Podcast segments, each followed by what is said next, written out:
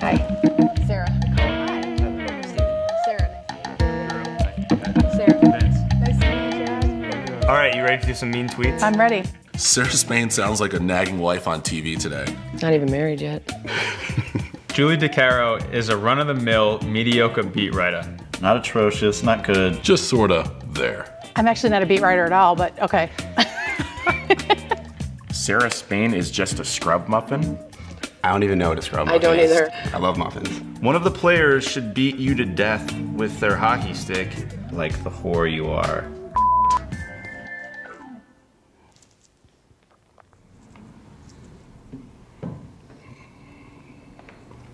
I'm just reading this. Okay.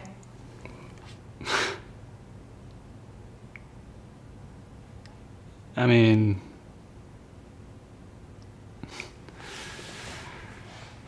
okay, uh, this is why we don't hire any females unless we need, uh, unless we need our sucked or our food cooked.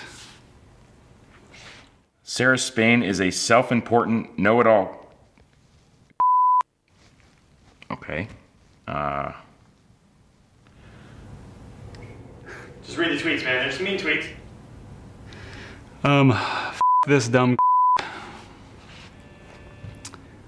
There's a lot of C word. There's a lot of C in- words. in Yeah. here. Yeah. I hope your dog gets hit by a car. You.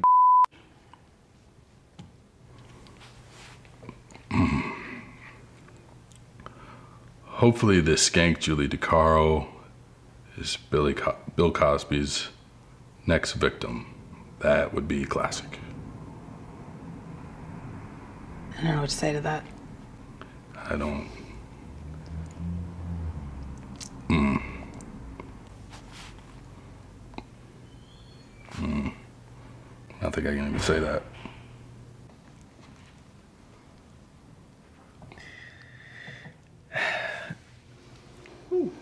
Um, I hope your boyfriend beats you. I'm sorry. Why bring up your own rape in this story? Is it your way of firing back at critics who said you can't get any? That's something, huh? I'm sorry. Uh, okay. So I, I, ha- I have to read all of them, right? Because I mean, I, don't, Read them, I guess. uh, I hope you get raped again. Oh.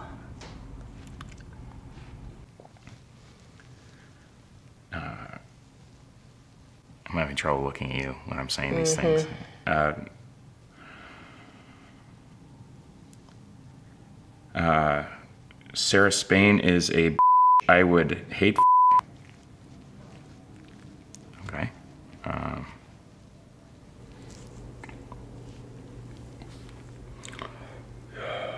You need to be hit in the head with a hockey puck and killed.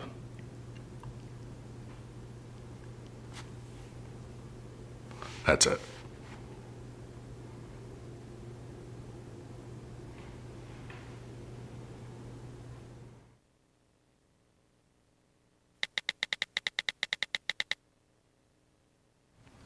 Sorry that these were directed toward you. I am sorry on behalf of other people everywhere that you've had to deal with this. I feel like I need to apologize to my mother, but to be that's a whole nother story.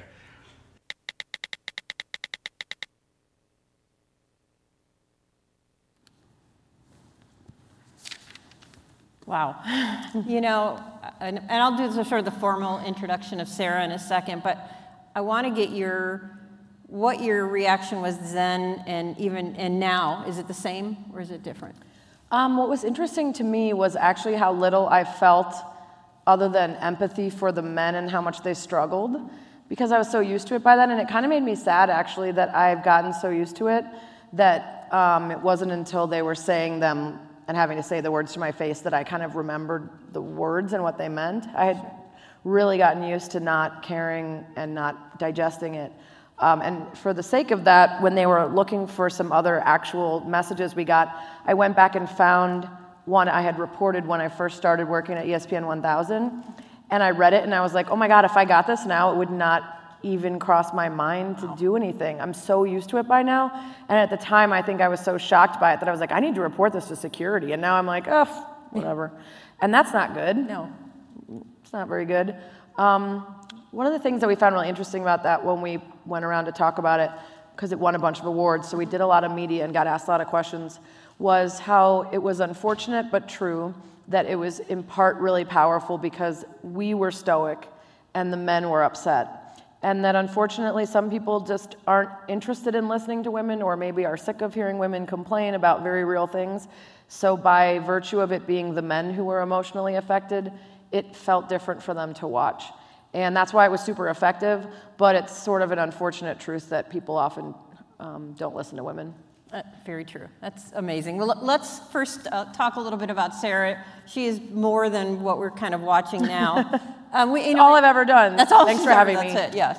Uh, we talk a lot at Cronkite about glass ceilings because there's a lot of amazing women that go to the school, a lot of amazing minorities, and we talk about some of the, the things that are, we are challenged by. For me, you crash through that glass ceiling because sports talk radio traditionally is a male dominated field mostly by men who before they go to dinner you know beat a, go get a woolly mammoth for dinner and serve it to their family. I mean it's that. So i think what you've done is incredible. So i'm sure most of you have heard but if you haven't uh, Sarah Spain does a fantastic radio show on ESPN called Spain and Fitz. I like you get first billing, by the way. Yeah. That's good. It's in my contract. It's awesome. A lot of different, you'll see her on a lot of different platforms on ESPN, whether it's Sports Center, different shows that they do. You see her on the radio. She has an awesome podcast. If you haven't uh, listened to it, tackles some of the issues. That's what she said. And just an amazing career in such this short time. So, Sarah, first of all, welcome. Thank you for coming here. Happy to be here. So I'll. Sarah's been speaking at a lot of classes, and I'll, so I'll give a little bit of the Reader's Digest version of your career. But it's, I think it's really important to know the path she took because it really shaped the direction she went in. So went to Cornell, was a college athlete, a heptathlete, was thinking of going into comedy afterward, and so um, kind of dabbled in that. Went out to Los Angeles. Um, and then kind of explain where that turned. What was the place it turned? So yeah, I took a bunch of acting classes. I um, was trying to be an actress and dreamed of going to Saturday Night Live. Uh, took a hosting boot camp that was I, I, was really enjoying the idea of, of maybe being a host on like E or something like that, and uh, hosted a fake Chicago Bears show just to practice the ins and outs. And the teacher was like, "Oh, that's great. You want to do sports?" And I'm like, oh, "I don't want to do sports. There's no women in sports, and even the few that I've seen don't get to be funny. And I really want to be entertaining. I want to embrace the comedic side."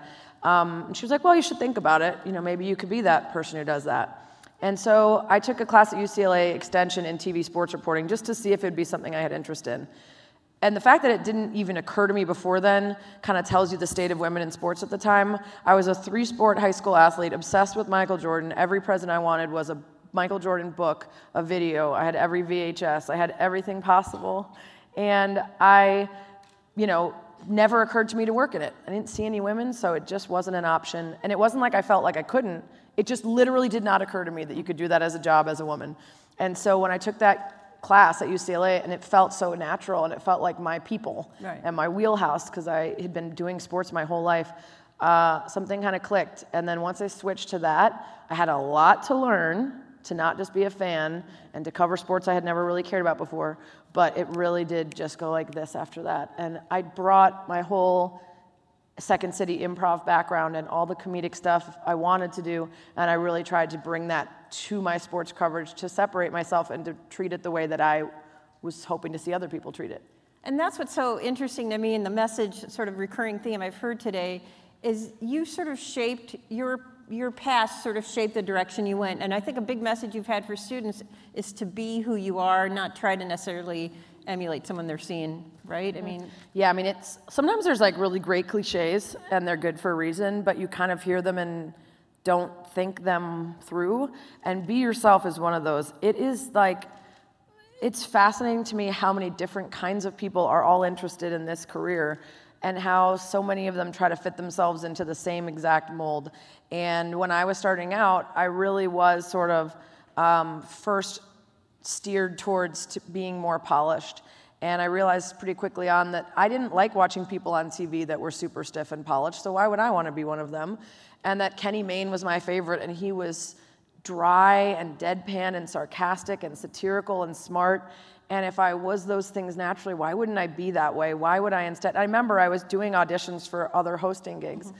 And I realized, why am I trying to do a show where I would literally be like, you'll never guess what Britney Spears wore to the award show coming up. like, why would I ever? I never talk like that. No one ever talks like that, but some people are really good at talking like that for TV. I don't want to ever be that person. And so when I got into sports and I was like, this is what I want to watch, I'm going to be the person that I would want to watch. And I mean, it's daunting to do. And if that's not who you are, then be a great investigative reporter or be a great stats person. For me, my sense of humor has always led the way. I'm a total trash talker. I've been, I'm confident and I am competitive at everything. I do not like to lose at darts in a bar. Um, so that just has always led the way. And some people think it's um, like an act, like trying to hang with the guys. And they pretty soon realize after it doesn't go away Right. that it's just who I am. And, and it's been okay to just be that. So we're, it's amazing to me, but I still see it. We're in this weird world, this weird space where people still think, you know, the she and female are like pejoratives, like, you know, you throw like a girl, or if you remember that Chris Pronger, uh, I think it was in the Tribune. Yeah. I think Sun Times. Yeah, they put him in a skirt. Right, put him in a skirt, and and and and that was a bad thing because he was dressed like a female. So I I've always been so impressed that you will address these things, whether it's on the radio, and I wondered how you got so brave because that's that's really hard. For Yeah. Well, so when I worked at Fox Sports, right, it was my first job in sports. I was one of, I think, three women and about 45 guys on an everyday basis. We were watching and logging live games, picking the highlights, writing what the anchor person would say about the highlights for the night. And I felt in order to make it in that environment, I sort of had to be one of the guys, and that felt like the right choice because I liked sports, so I must have been more like a guy than a girl because that's what I'd been taught my whole life. So being one of the guys and and kind of letting it ro- roll off if they made fun of the WNBA or they, you know, and it didn't feel comfortable, it didn't feel good, but it felt like this is how I have to be to not stick out. And it wasn't until later that I realized that I had played the game long enough that I was ready to change it, that I had dealt with it long enough that I was ready to pivot into being somebody who says not to do that and not to say that and that we belong. And that, you know, I went to a meeting, one of my first meetings for ESPNW, which is a website geared towards female athletes and sports fans. And it was a full table of women. It was like the awesome meeting I spoke at earlier, which was so great. And it was all these women that were like all American field hockey players at Duke and Division One college basketball players.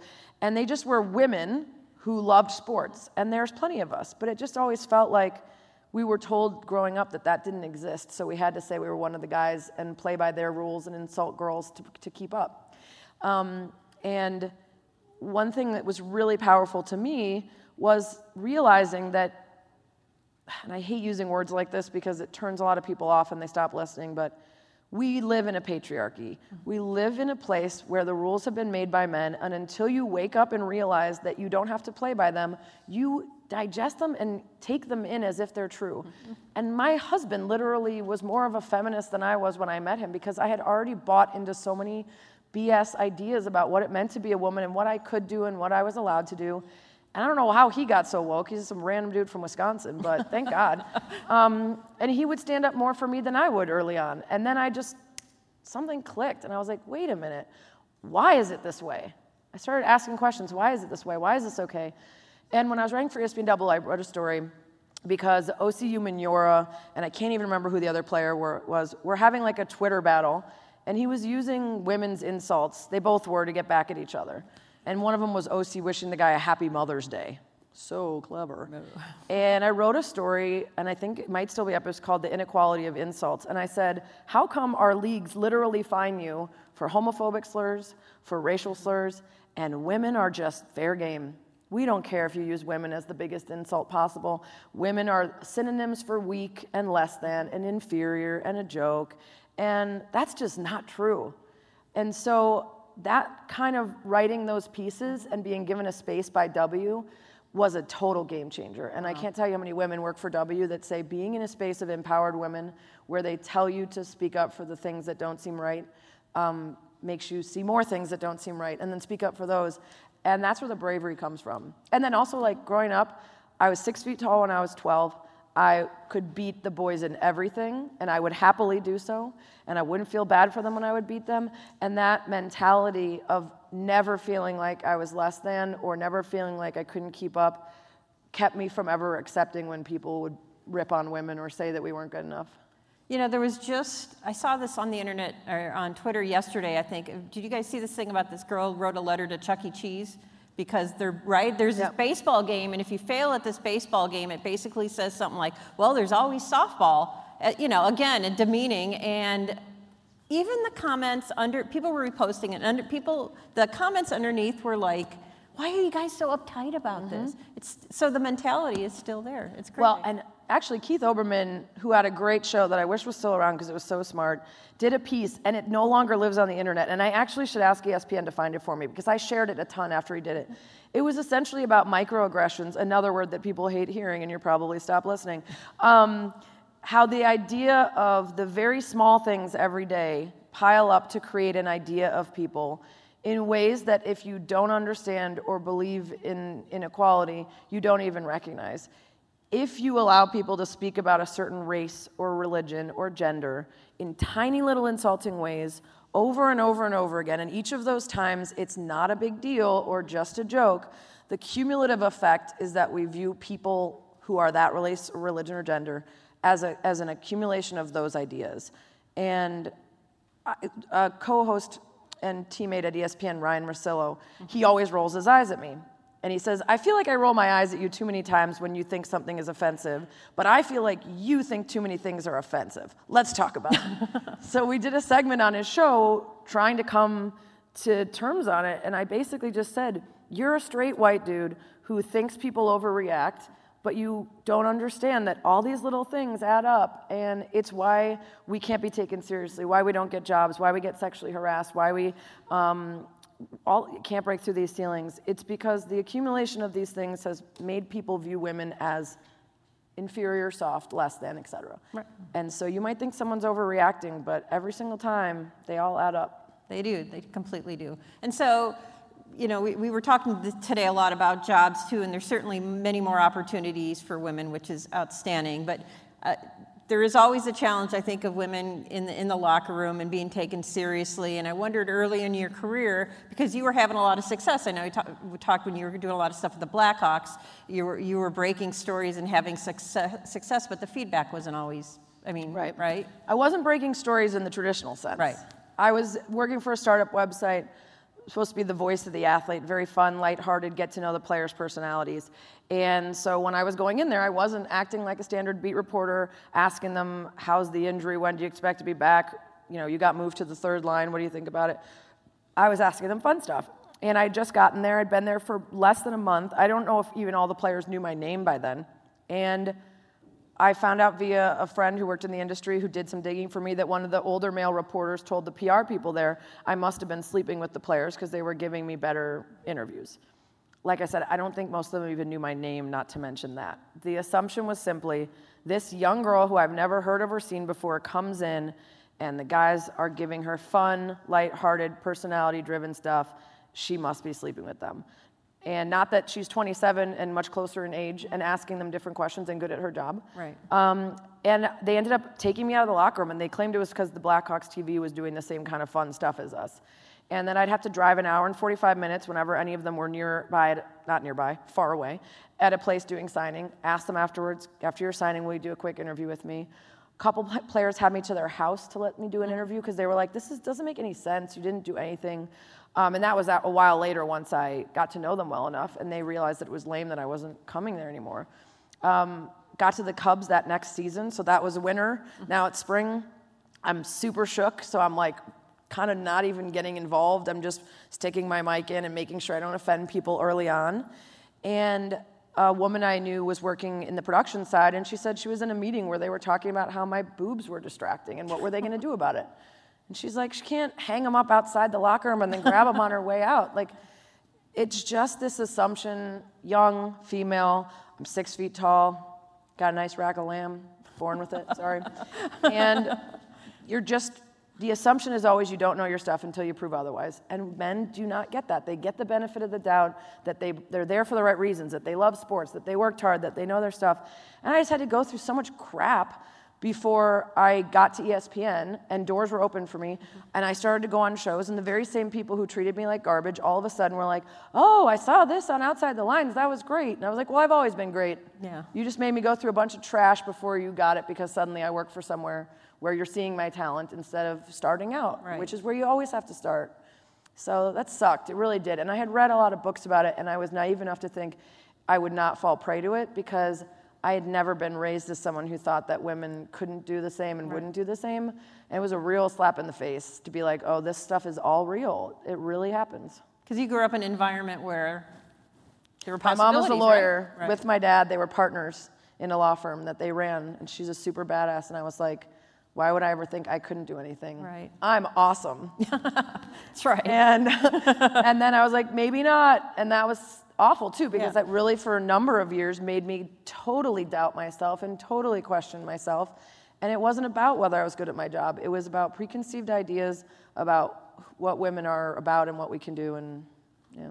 So, and I, and I mentioned the locker room and the clubhouse, and this is a discussion we're having the last few days here at Cronkite because people in our sports bureau are covering spring training. And there's a lot of um, young women going into clubhouses the first time, and I felt like I had to send them an email about attire. And I felt really bad about that because I, it's like you should be able to wear what you want, but you'll be judged. So, how have you sort of reconciled that? Like, how do you? Well, I'll fully admit that I was in LA and I was losing jobs to young women in like clubbing dresses. So I was like, okay, I'm not doing this right. I have to be much sexier to get to work in this industry. So then I was like, okay, so I did this uh, fantasy football show, huge $2 million studio, really high level executives who had t- multiple shows on ESPN. This was a side internet project. I got to write the content and host my first, it was my first on camera gig, but all my outfits had to be football jerseys that were like laced up the front and big. They literally told me more cleavage, more padding. Um, and so I was like, I guess this is what you do to get your start. And um, when I got to Chicago, I certainly was not dressed inappropriately, but I definitely didn't camouflage the way I try to do now when I'm on camera. I mostly try to keep the breasts as subtle as possible because otherwise it's literally the only thing anyone mentions. um, but I didn't do that then, partly because I'm 25. I'm too deeply insecure about whether I look the part because I looked around and all the women that were given opportunities were essentially supermodels who liked sports and were good at their jobs, but I was like, I'm never gonna look like that. Um, so I d- certainly dressed a little tighter than I would ever do now. And it sucks because you wanna tell all the women, don't do that. But then you're like, that show where I had awful lace up cleavage is what got me my first call from this really big company.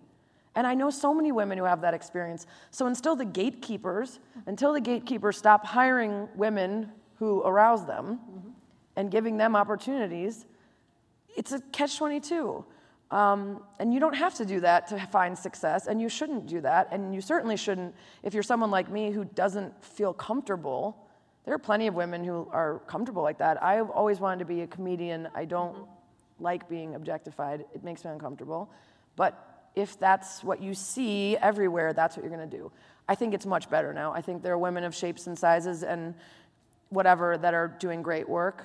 Um, what I saw when I was just starting on especially like websites or smaller jobs that I thought would be what I would be auditioning for was very across the board, tons of makeup, tight dresses, etc.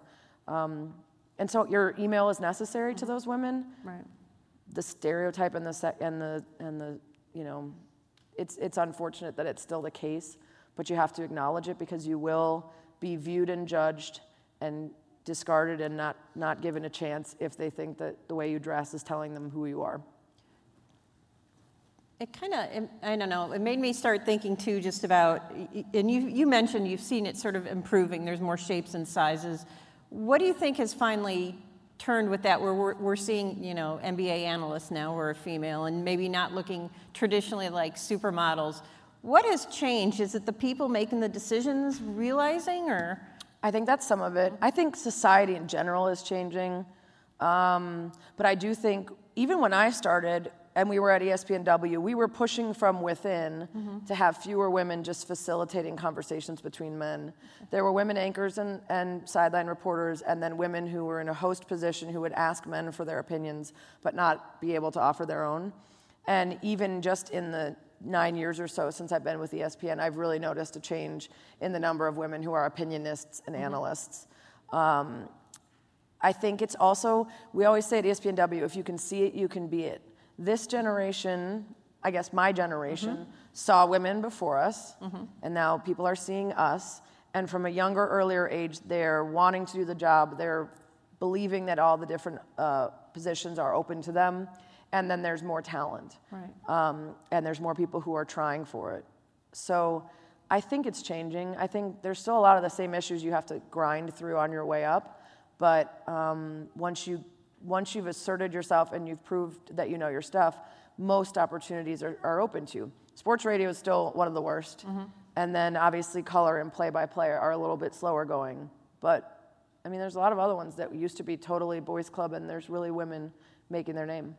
Yeah, no, I think you're right. When we turn on TV now, we're, we're seeing different people and different people talking. It's been, it's been amazing. Um, I know you get this question a lot, but I, there's, I know a lot of sort of hungry eyes out here. Sort of, what advice, female or male, out as far, as far as getting into sports journalism, what would you say? Well, I think I, a lot of people were already somewhere that I talked to today, so I don't want to repeat myself, so I'll make this shorter. But the be yourself thing, and the example I have for that is this book I read, this crazy guy, Bobcat Goldthwait, and the book basically said if you're moving to Hollywood and you're trying to make it, don't try to be the thing that everybody already knows. Just be yourself, even if that doesn't exist. And this guy, Bobcat Goldthwait, who's kind of Pee Wee Herman esque, but not really, but that's the best example I can give for people that are under a certain age. Um, was really quirky and weird and different, and no one ever would have said, you know what we're looking for is a guy just like this. But he showed up and he was authentically, weirdly himself, and he made a space for himself. And that's what I decided to do when I brought my comedic background into a sports world where I didn't see women getting to be funny. There was no Katie Nolans and Michelle Beadles and whatever else.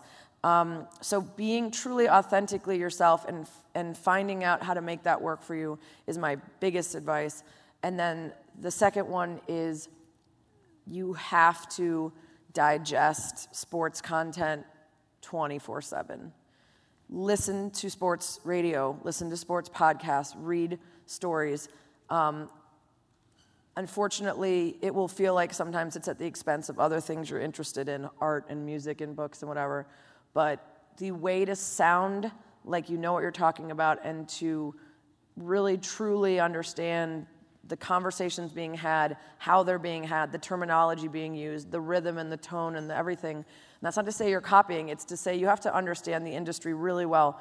And it took me a couple years early on to, to really understand how much time I had to devote to watching sports and listening to sports and reading sports to really be able to get it. It's very different than being a fan. It's very different even than being a casual worker. If you really want to succeed, it is really getting ingrained in you every little detail because people who know sports and listen and watch all the time can instantly hear it. If you use the wrong terminology, if you sound just a little off. And I used this example earlier when I started at ESPN 1000 doing updates. I would occasionally say the Cubs lost 4 0. There's nothing wrong with that. Zero is a number. Nobody says that a team lost 4 0, they say 4 0. We just don't say it. We don't really say 4 0. And it stood out to my program director, and I fixed it. But it was one of those things that, had I been really digesting over and over and over, I probably wouldn't even subconsciously think to say that. It would just come out right. So that's really important. We were, well, we were talking earlier, and we were talking about some of the challenges that we both had in the business. One of the conclusions we both came to is some of the biggest challenges were criticism or issues with our male colleagues and not so much the athletes and people we were covering. So I'm looking, and there's a lot of young male journalists in here, and I wondered if you wouldn't mind sort of speaking to them about that and what you would hope from them?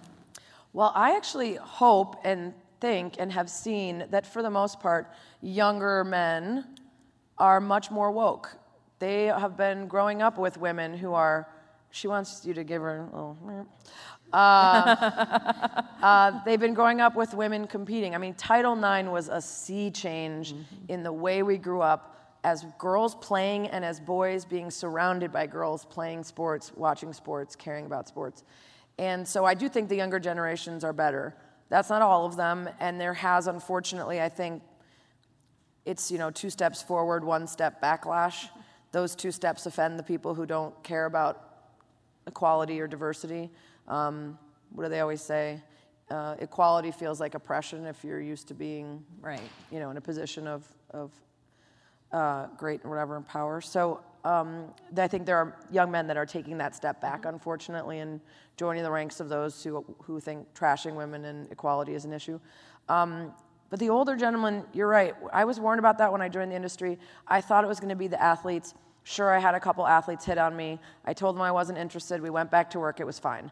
The, the male reporters, not all of them, there's some great ones, but they were the ones who consistently had an issue and felt intimidated or threatened and would, would make up stories or would be crass or would you know spend half their radio show talking about how sports are set to the dial of men which is an actual quote from a radio host in san francisco.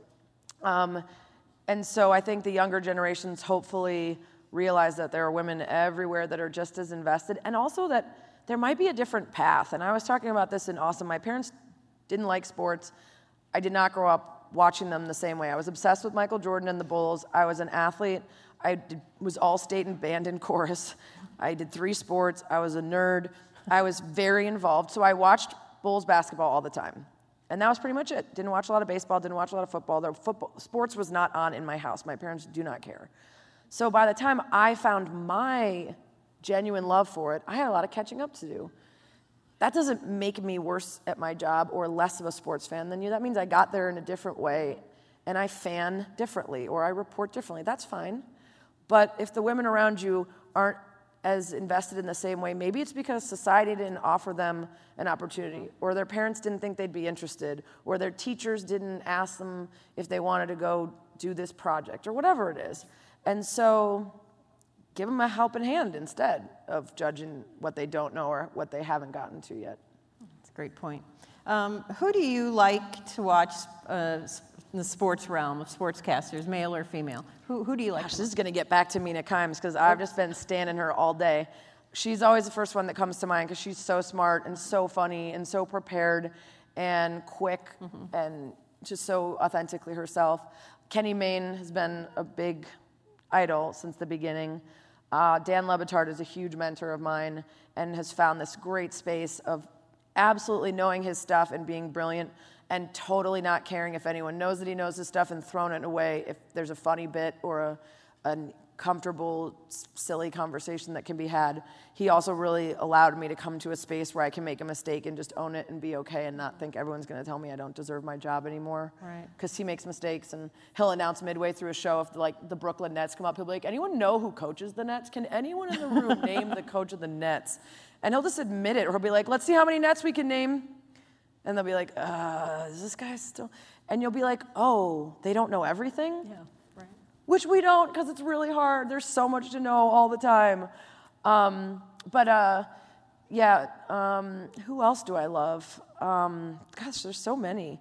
I, I mean, I, I was saying earlier, I've had so many women from ESPN on my podcast that blow my mind with how accomplished they are. Jessica Mendoza. Yeah she like graduated Stanford in three years while playing softball as an All-American and Olympic softball. She was a president of the Women's Sports Foundation, like in her 20s. She got her master's in a year, I think. She's just like not real life.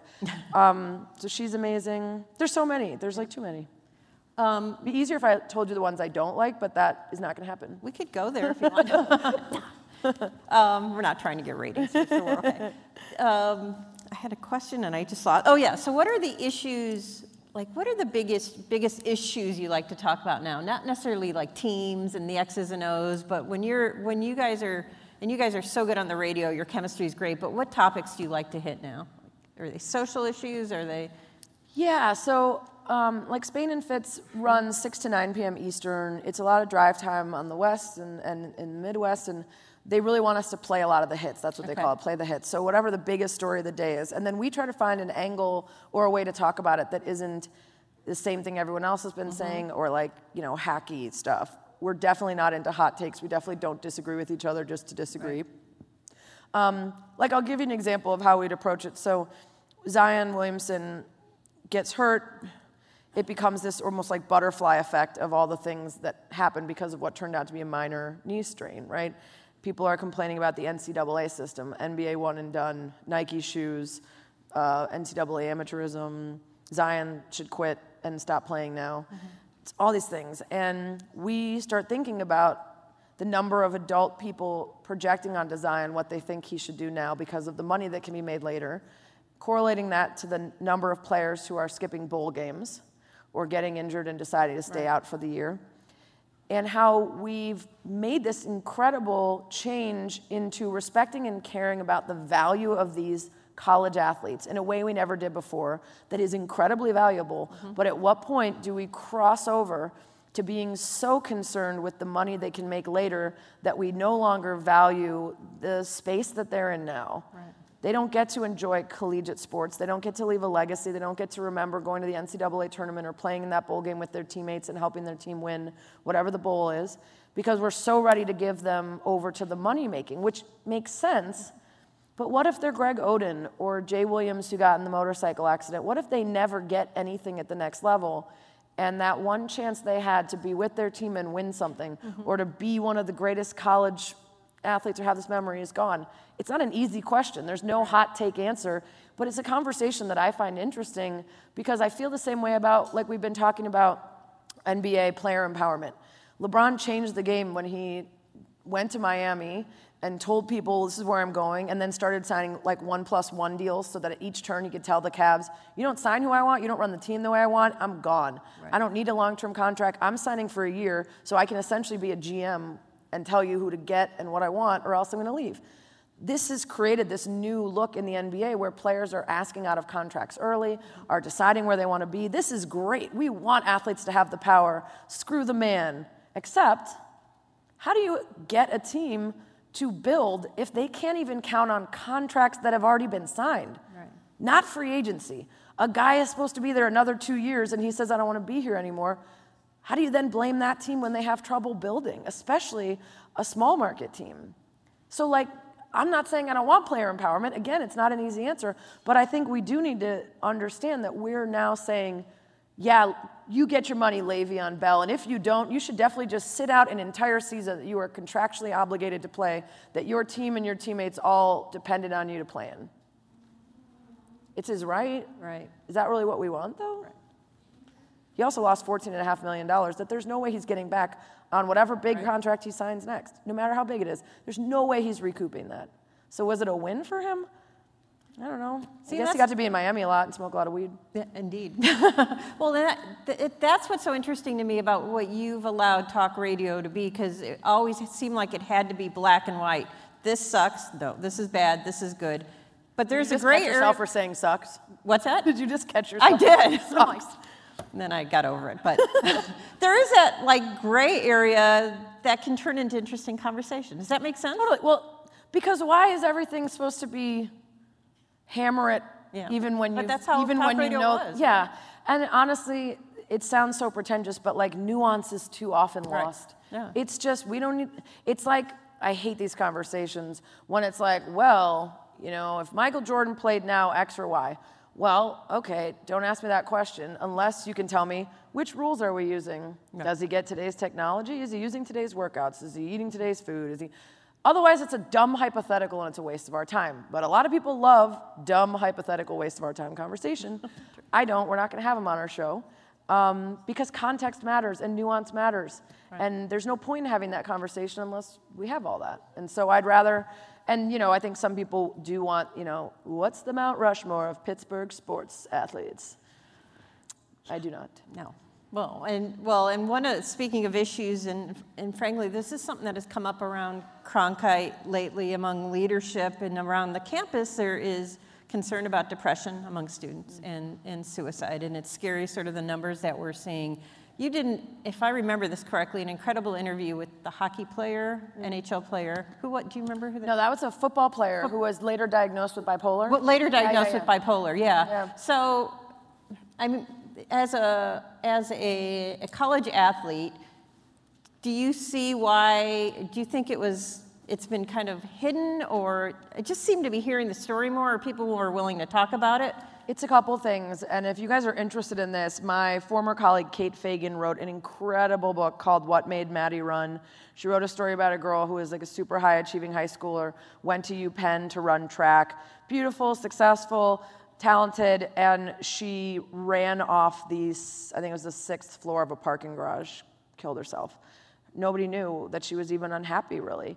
And it was called Split Image, and it was very much about what she presented in social media and to the world versus what she was really feeling, and how she just felt she could never share that she was struggling because she'd always been super high achieving, didn't want to disappoint people. So Kate took that and turned it into a book, and involved in the book writing was doing a lot of interviews on student campuses, understanding the nuances of uh, technology. And one of the most interesting things about it that I read to me was um, that psychosomatically, your body reacts incredibly differently to various forms of communication. If you see someone in person, your brain chemicals change. If you talk to them over the phone, your brain chemicals change. If you text them, nothing moves. Wow. It doesn't matter whether they say, I'm sorry, I'm here for you, I love you. That might make you feel better for a second. Nothing changed chemically in your brain. So we are sh- having so many conversations digitally that we used to have in person, and our bodies do not respond the same way. We don't, like, think about when you have a disagreement with someone and you look in their face. You're reading what you're doing to them by what you're saying. Their mouth moves, their eyes Right. change, their body movements. When we just sit on the internet, even if it's a friendly conversation, we don't get any of that. Our brain doesn't take any of that in. There's so much context missing. And so um, I think there has always been depression and people have been afraid to talk about it, but it is increasing exponentially because of technology and social media. When I was in high school, I, was, I had a lot of friends, but I wasn't super popular. I did not get invited to parties. I didn't know they existed, so I wasn't there. they went on without me. And if that were happening now, I would be seeing them all on my Instagram, and I would be seeing all the parties I didn't get invited to, and all the boys I liked with somebody that I wasn't as good as. And it would be so much more emo than being a teenager already is, and that's Right. real emo. Um, and I don't think we take that into account enough.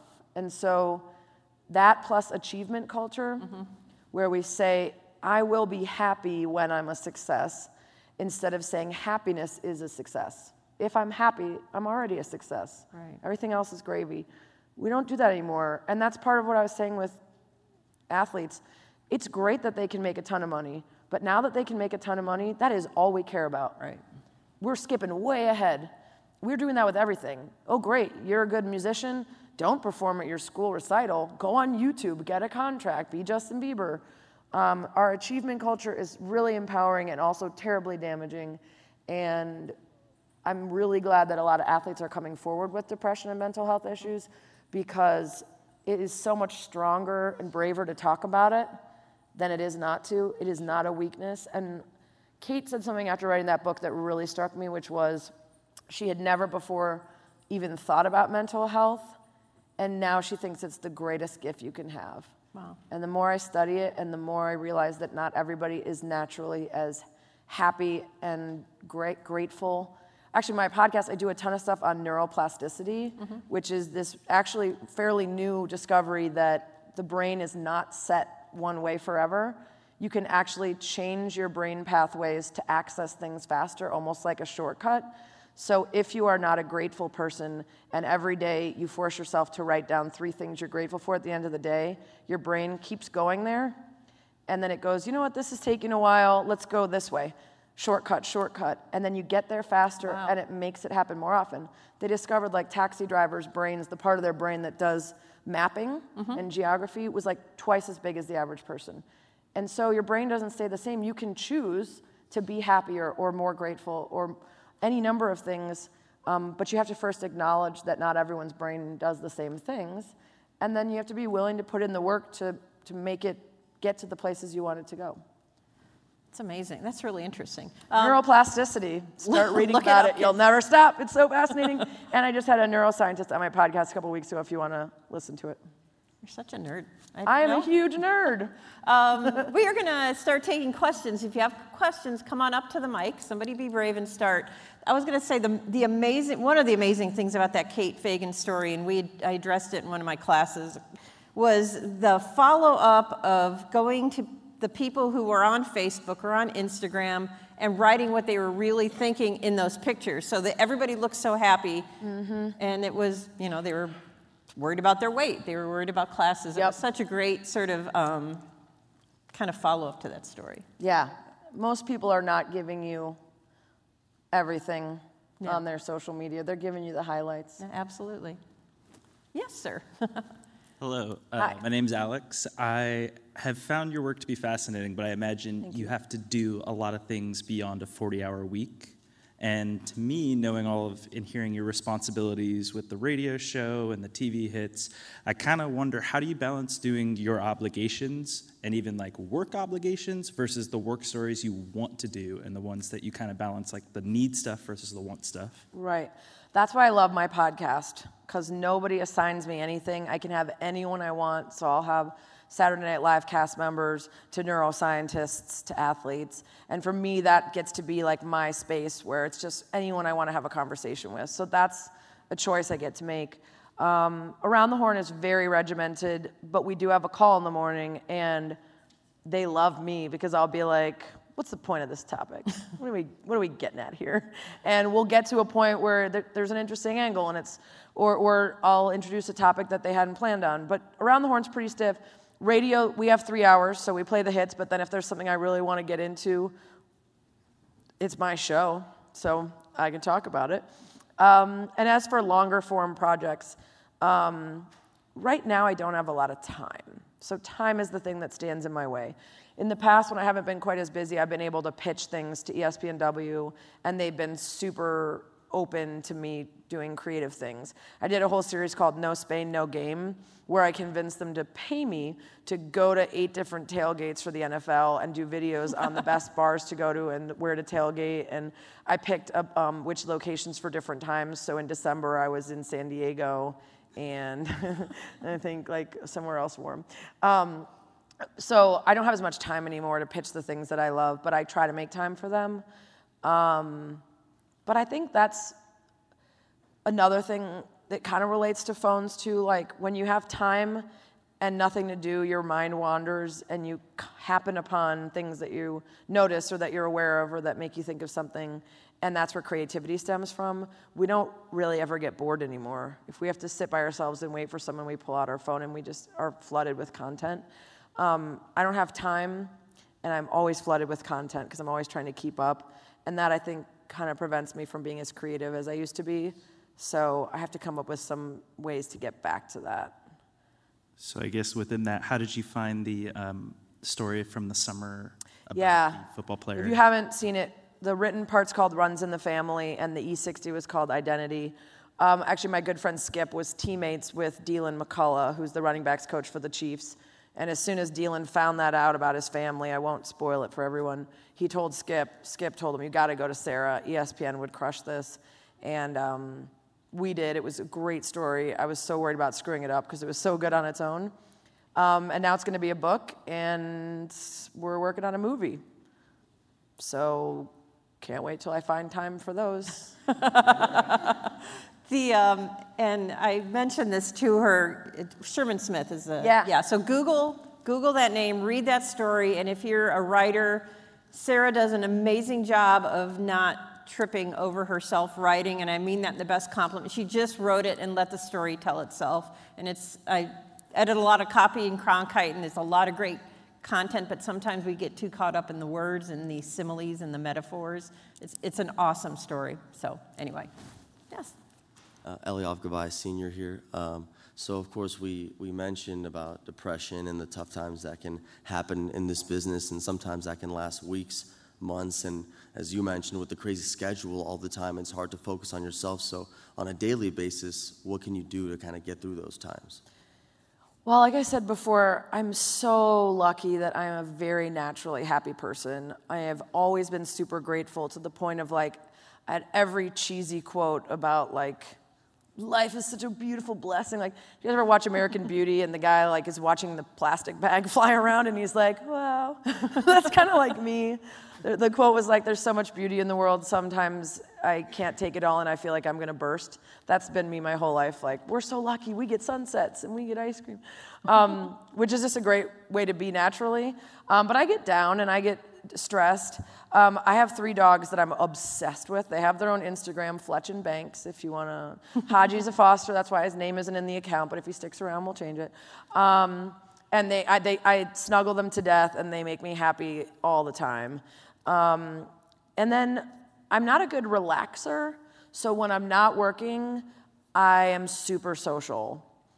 Like, I, I, I should relax more, but instead it's like I work all the time. So now that I'm off, let's go to this concert, let's go to this play, let's do something that isn't sports. I do sports for fun too. In fact, I'm coming for the rest of the week for spring training.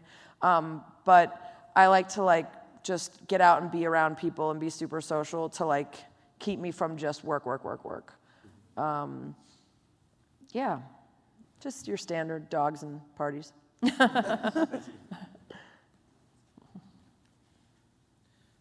Hello, Sarah. Hi. Hi. So, uh, many different occasions I saw you speak to the Bureau earlier today. Uh, you mentioned your husband, and so uh, in my conversation, it's more of a personal topic. Uh, I am uh, on the verge of getting married in the next two years. Congrats. Thank you. Wait, did you say in the next few years? It, it- it's it's Are you engaged? en- yeah, I am engaged. Okay. It's Thought you were just putting the cart before the horse. Sorry. when this opportunity came up, it, it became an extended engagement. So, Okay, got it. Um, my question for you is how are you able to manage everything that you have going on work wise compared to your personal relationships back at home? Right. Um, because I know I'm not the best time management person, so I would Sounds love like to my get husband. your insight. um, honestly, we've been kind of lucky in that when I met my husband, he was working at StubHub, and I was at um, the startup website, which I got laid off from because they couldn't afford to pay people anymore because they weren't doing very well. So I, start, I was like blogging for Chicago Now, part of Chicago Tribune. So I was making no money. And he was like an, uh, four years older and had a normal job. And so I was just kind of trying to find my way. And he traveled a little bit for work. Then I started to make my way and I started traveling for work, and he switched jobs and never travels anymore. So it works out really well that we never were having to, with the dogs or anything else, worry about us always being gone. Um, so that helps a lot that he kind of takes care of the home front when I'm gone and I have to worry about it. Um, and then we both have weird schedules. He's a realtor, and then he runs a satirical sports website for fun. And so we don't have nine to fives. So if I'm busy from 3:30 to 8 every day, he's fine with eating dinner at 9 o'clock. We can go to lunch together if I have, if I have time off. Um, and we're both very independent, but we like to do the same things. So we'll go to we'll go to Blackhawks games or Cubs games together. We'll play rec league sports together. We do a ton of stuff together, but we're totally cool with both being at home in different rooms, watching different TV shows, doing different work. Um, and I think that helps a lot. We're not, and like I can be gone for two weeks and it's not a big deal you know? Um, but it's a tough balance. Uh,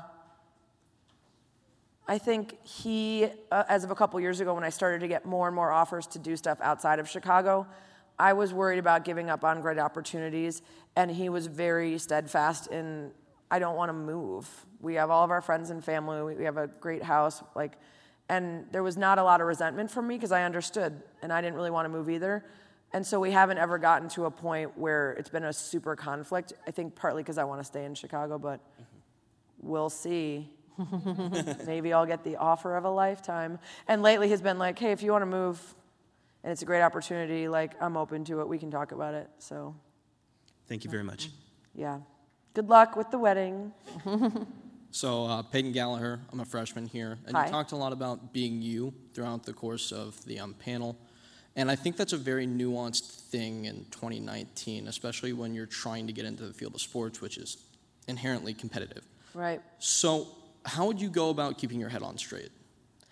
Um, yeah, what's interesting is like I say BU, and in 2019 that means so many things, and sports is still pretty homogenous. So like you can tell people BU, but they're still walking into a space that doesn't necessarily fully embrace all different types of people. Um, I certainly I try to remind myself what I felt like when I was like 23. It's a little harder now to remember, but I do try to remind myself how insecure I was and how much I wanted to fit in and how much I was trying to figure out who I needed to be like and what I needed to be like to make it. Um, but in the end, I think I have a very secure sense of self, and I, w- I was always raised like with a very sincere set of principles that I never wanted to stray from. And that kind of always kept me from straying too far from who I really am. And um, once I got into sports and decided to give it a shot, and, it, and being myself was working, I just decided I'm just gonna stick with this. I'm just gonna go with my gut. And every time something comes up and I have to decide how to be or how to act, I'm just gonna trust that my gut is telling me the right thing. And it really hasn't led me astray. Now, that's not gonna work for everybody. Some people's gut is not right. Or some people, when you say be yourself, and their self is like kind of annoying or not really likable. Um, I don't know what to tell you then. But I do know that people are attracted to authenticity and transparency. And there are a lot of quirky, weird, unique, fascinating people who are not at all what you would think is the right fit and people love them because they're so authentically themselves. Like Tim Kurkjian is such a quirky dude, and he is so beloved, and no one cares that he doesn't look like anyone who ever played professional sports, or doesn't sound like everybody, and isn't machismo. He's just very true to himself, and so I think nothing is less attractive than a lack of confidence or an affectation to something that you aren't. So, as hard as it is, it's easier to just be yourself hmm. and then hope that the people that are hiring and are around you don't suck, which you can't fix. Can't control that part. Right. Thank you. Yeah. Hi, I'm Erica. I'm a grad student. Hi. I'm curious, how have you responded or how do you respond when a male colleague takes credit for an idea of yours or your work or what have you? Hasn't really happened as far as I know, although maybe they're doing it behind my back. Um, you know what? I haven't really had that specific problem, thankfully. Um, one thing I will say that I'm still grappling with is the idea that qualities that are appreciated in men are not always appreciated in women. And how do you deal with that? Do you change yourself to be more likable, or do you power through with who you truly are and hope that people adjust. And I say that in part because, you know, in the radio side, I'm one of the only women.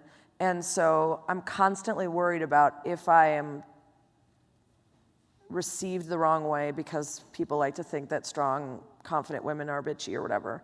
Do I need to be overly nice? And I had a very tiny conflict with someone in the radio.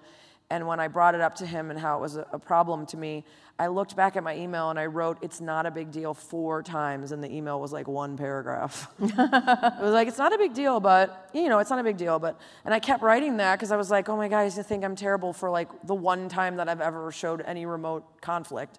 I just try so hard to be easy to work with because I'm worried about that. But then I'm like, by doing that, do I take away from my own power and agency? Because the men that are walking around like big swinging whatevers, are giving off the impression that they're great and deserve to be fawned over and are, am i being received differently and as less than because i'm not walking around like that?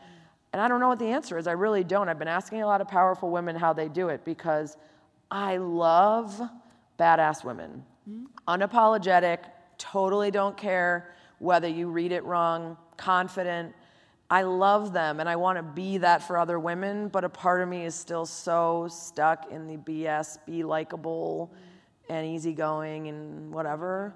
Um, so I think I don't have a conflict with men stealing my work, but I have a conflict with men stealing my personality and succeeding with it. and then me not being able to do the same things and be the same way yeah. without it being disliked by some men. Thanks. Great I question. smiled at the end in case it came across. You pulled that off well. ah, we've hit the magic number. It's 8:01. We have I to talk stop. way too much. Sorry. Um, real quick, what have you thought of Cron- Cronkite since you've been here? Um, super jolly uh, that I didn't figure out what I wanted to do with my life until I was 25 because um, I actually been mentoring this girl in high school since she was 11. She's about to go to Ole Miss for journalism, and she has a TV school at her high school, and so she's been getting reps and hosting shows and competing for like ever. And I'm like, I didn't even do my first stand up till I was like 26. So you guys are getting crazy good reps. Take advantage of them. Also, I used to have to borrow a camera, giant video camera, learn how to edit my own stuff, burn it to a DVD, buy a DVD burner so I could make copies to snail mail them to people to try to get them to hire me. And you have an iPhone and YouTube. So if you do not have a show, a podcast, or whatever, why not? It doesn't matter if no one sees it, it doesn't matter if it sucks. All of those reps are gonna make you so much better. And there's no excuse not to have it when everything is at your fingertips. Um, if you have really offensive views, just like keep it private so that they don't haunt you later. Um, other than that, it doesn't matter if you suck, you'll get better. You are awesome. Thank you, Sarah. You guys are awesome. This was Thank fun. you.